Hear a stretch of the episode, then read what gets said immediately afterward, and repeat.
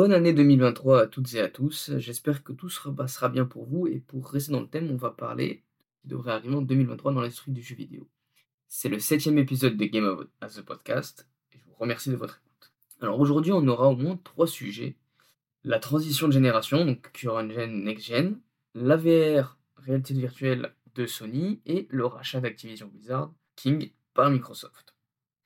Alors pour le premier sujet, donc, qui va être la next gen, j'aimerais dire plutôt current gen parce que ça y est, les consoles sont arrivées. La génération actuelle, c'est la PS5, PlayStation 5 et la Xbox Series, série X, Series X, pardon.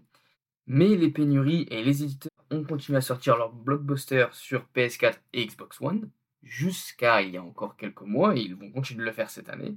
Et donc la transition s'est faite tout en douceur, plus qu'auparavant. Alors pourquoi cette génération-là euh, a eu plus de mal à s'imposer? D'ailleurs, déjà, pardon, il y a eu les pénuries. Donc, c'est-à-dire que suite à la crise du Covid, certains composants étaient plus difficiles à trouver et donc les constructeurs ont rencontré des difficultés à, à satisfaire la demande. Mais désormais, la pénurie est terminée. Sony l'a annoncé il y a quelques semaines. Xbox également depuis quelques mois déjà. Et donc désormais, bah, pour convaincre les acheteurs de passer à la nouvelle génération, il va falloir donc jouer sur deux choses, le prix et les jeux. Alors Sony a augmenté son prix de la PlayStation 5, donc il semble pas euh, essayer de convaincre là-dessus, mais plutôt sur les jeux. Et de même sur Xbox, qui là n'a pas augmenté ni diminué les prix, mais qui de toute façon cherche plutôt à démocratiser la pratique du jeu vidéo via le Game Pass plutôt qu'une nouvelle console. Et donc justement en parlant de jeux, bah, on commence à avoir des éditeurs qui vont sortir des exclus des exclusivités, non pas la exclusivité Sony ou Xbox, mais bien exclusivité next-gen, enfin current gen. Et c'est notamment Sony qui, qui commence à le faire, qui va en 2023 commencer à le faire plus sérieusement, puisque son dernier jeu, son, dernière, sa dernière exclusivité, donc God of War Ragnarok, est bien sorti sur PlayStation 4 également. Mais à partir de 2023, ça n'aurait plus que le cas. Alors on a déjà des éditeurs comme Square Enix avec notamment Final Fantasy Z ou Force Pokémon qui, à l'heure où je parle, s'apprête à sortir dans quelques jours, qui vont sortir des, jeux exclusivement sur le PS5, donc qui vont à la fois avoir une exclusivité Sony, mais, à la fois, mais également une exclusivité PlayStation 5. Et puis Sony va commencer en 2023 à proposer des exclusivités seulement sur PlayStation 5. Et ce sera notamment le cas avec Spider-Man 2. Et c'est pas anodin, puisque, on le rappelle, Spider-Man, ça a été l'exclusivité Sony qui s'est le mieux vendu sur PlayStation. Pour Microsoft, comme je l'ai dit, l'offre Game Pass rend un peu désuet le clivage des générations. En revanche, on va quand même avoir des grosses cartouches qui sont Starfield, Redfall, Alan Wake, qui seront seulement disponibles sur série X, série S et sur PC évidemment. Alors toutes ces sorties couplées à la fin des pénuries font que 2023 ce sera l'année où on pourra enfin parler de la current gen, et non plus de next gen, current gen, etc. Et ce sera notamment particulier pour un éditeur, un constructeur plutôt, qui est Sony. Pourquoi? Et là, je vais faire la transition avec ma deuxième partie, parce qu'en février va sortir le PSVR 2, avec une IP exclusive à Sony qui est bien connue, qui est Horizon, et également avec une version adaptée de Resident Evil 8. Alors pourquoi c'est intéressant? Alors déjà, je vous renvoie au podcast que j'avais fait sur l'état de la réalité virtuelle dans le jeu vidéo. Euh, mais j'en reparle à l'occasion de ce podcast, puisqu'on fait le bilan 2023 et je pense que ce sera un des marqueurs de cette année. Alors pourquoi? D'abord parce que c'est la deuxième édition d'un casque VR, donc ça montre bien que Sony n'a pas abandonné et, au contraire mise là-dessus. Un nouveau produit qui sort, donc en 2019, j'ai d'abord regardé ce que, ça représentait, la part de casques de PSVR sur l'ensemble des PS4 de PlayStation 4 vendus. Donc c'est quand même 5 millions de casques VR vendus, de PSVR, ce qui est quand même conséquent. Euh, mais il faut mettre ça au regard des 116 millions de PS4 qui se sont écoulés à cette époque-là. Donc ça fait à peu près 5%, 4,7 pour être précis. On peut arrondir à 5% voilà, des, des possesseurs de PlayStation 4 qui ont acheté un casque de PSVR. Donc, ce qui veut dire que pour 95% les gens qui possédaient une PS4 n'ont pas acheté un casque VR, hein, c'est des, mathématiques simples. Mais pour Sony, voit ça comme une, Sony voit ça comme une opportunité aussi de dire on a une base, 95% de nos, joueurs, de nos clients, sont potentiellement des, joueurs qui pourraient être intéressés par, un casque VR. C'est là, là-dedans qu'on va aller chercher. Mais il faut quand même souligner que par rapport à cette première version du PSVR, il y a quand même des différences qui sont notables. Tout d'abord, à la sortie du PSVR, le prix. Alors, j'ai pas pu retrouver l'historique exactement, mais on se situe à peu près à 300 euros, autour de 300 euros pour le premier casque, casque VR de Sony. Le casque PSVR 2 qui va sortir dans quelques, dans quelques semaines maintenant va être vendu 600 euros, ce qui est plus cher qu'une PS5 que je vous rappelle, malgré l'augmentation du prix de la PlayStation 5, qui est passé de, 550, euh, de 500 euros pardon, à 550, bah c'est, ça reste quand même plus cher. Et quand on compare à l'époque, quand le casque est sorti, donc c'était 300 euros, et c'était à peu près le prix d'une PlayStation 4 à cette époque-là. Alors certes, il y avait une différence, la PlayStation 4 était sortie depuis un moment, il n'y avait pas eu la, pénurie, mais c'est quand même une différence notable. Hein. On est quand même passé à un prix x2.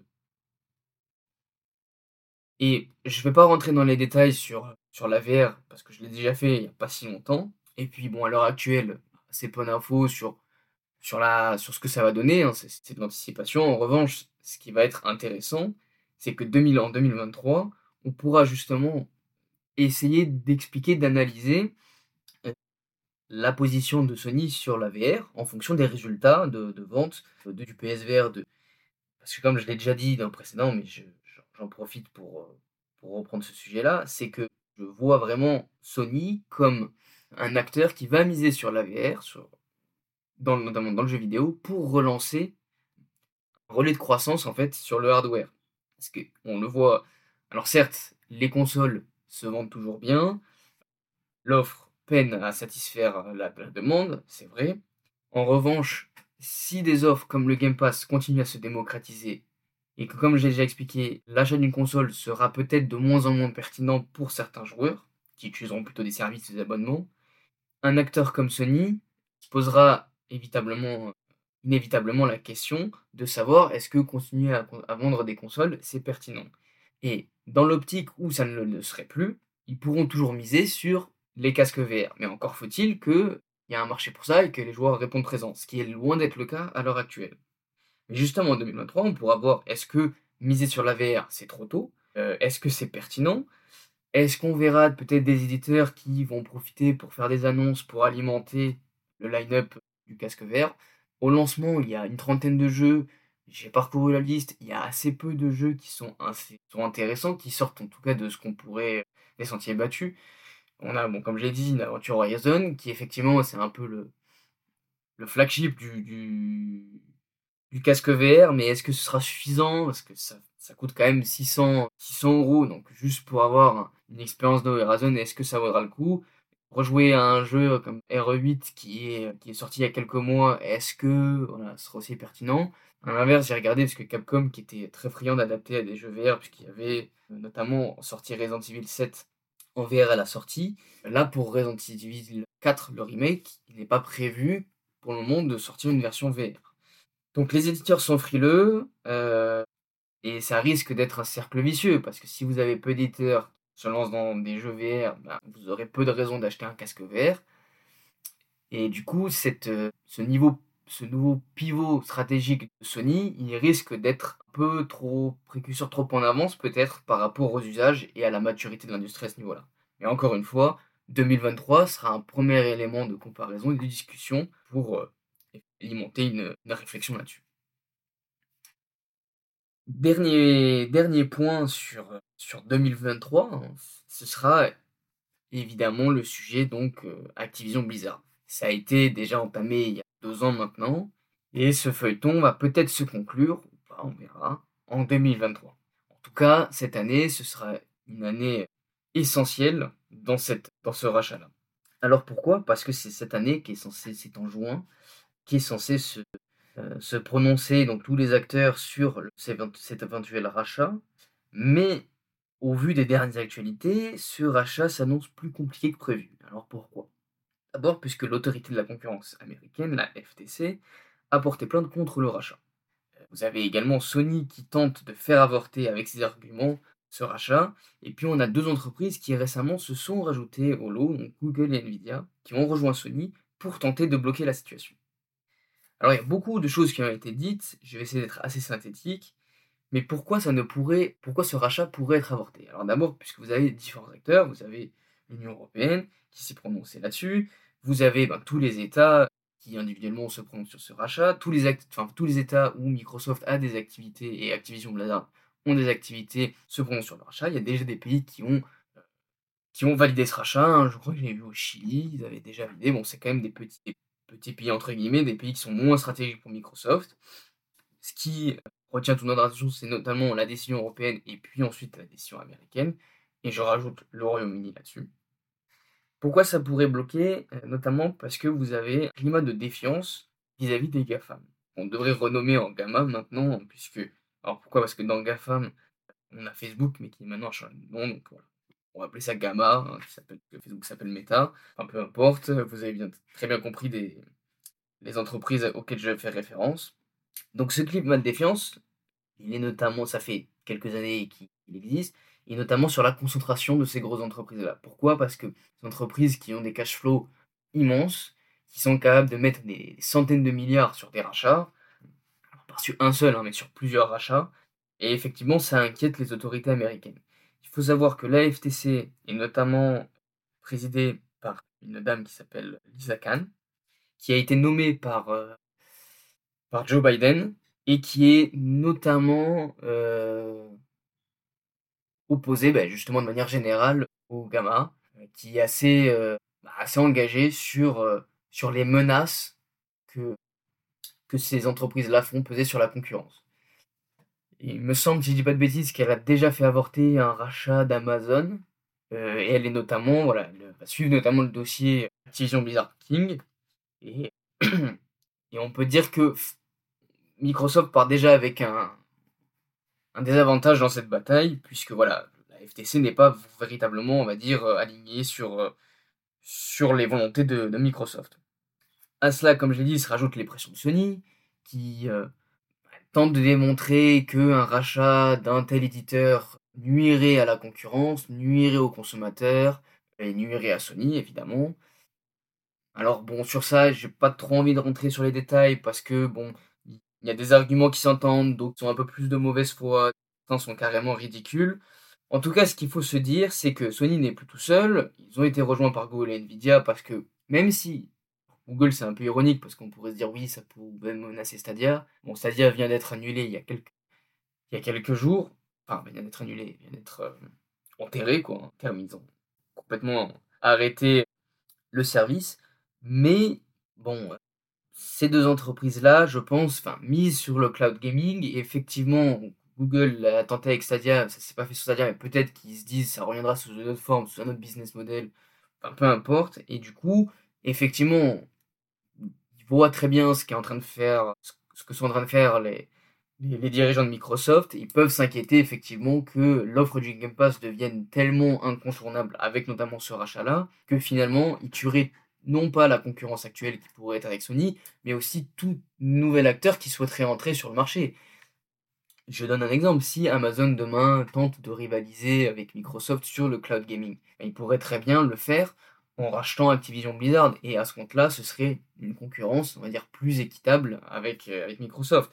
Et c'est vrai que c'est assez difficile, la, dominance qu'a aujourd'hui Microsoft sur le cloud gaming, et est telle que effectivement un nouvel acteur qui souhaiterait se lancer là-dedans, bah, avec le rachat d'Activision Blizzard par Microsoft, ce serait encore plus compliqué que ça ne l'est déjà aujourd'hui. Euh, même si il existe énormément d'éditeurs qui, euh, sont, qui existent. Alors simplement pour ce qui pourrait faire avorter le projet de rachat, c'est aussi donc une décision de la, décision, comme je l'ai dit, de différents acteurs.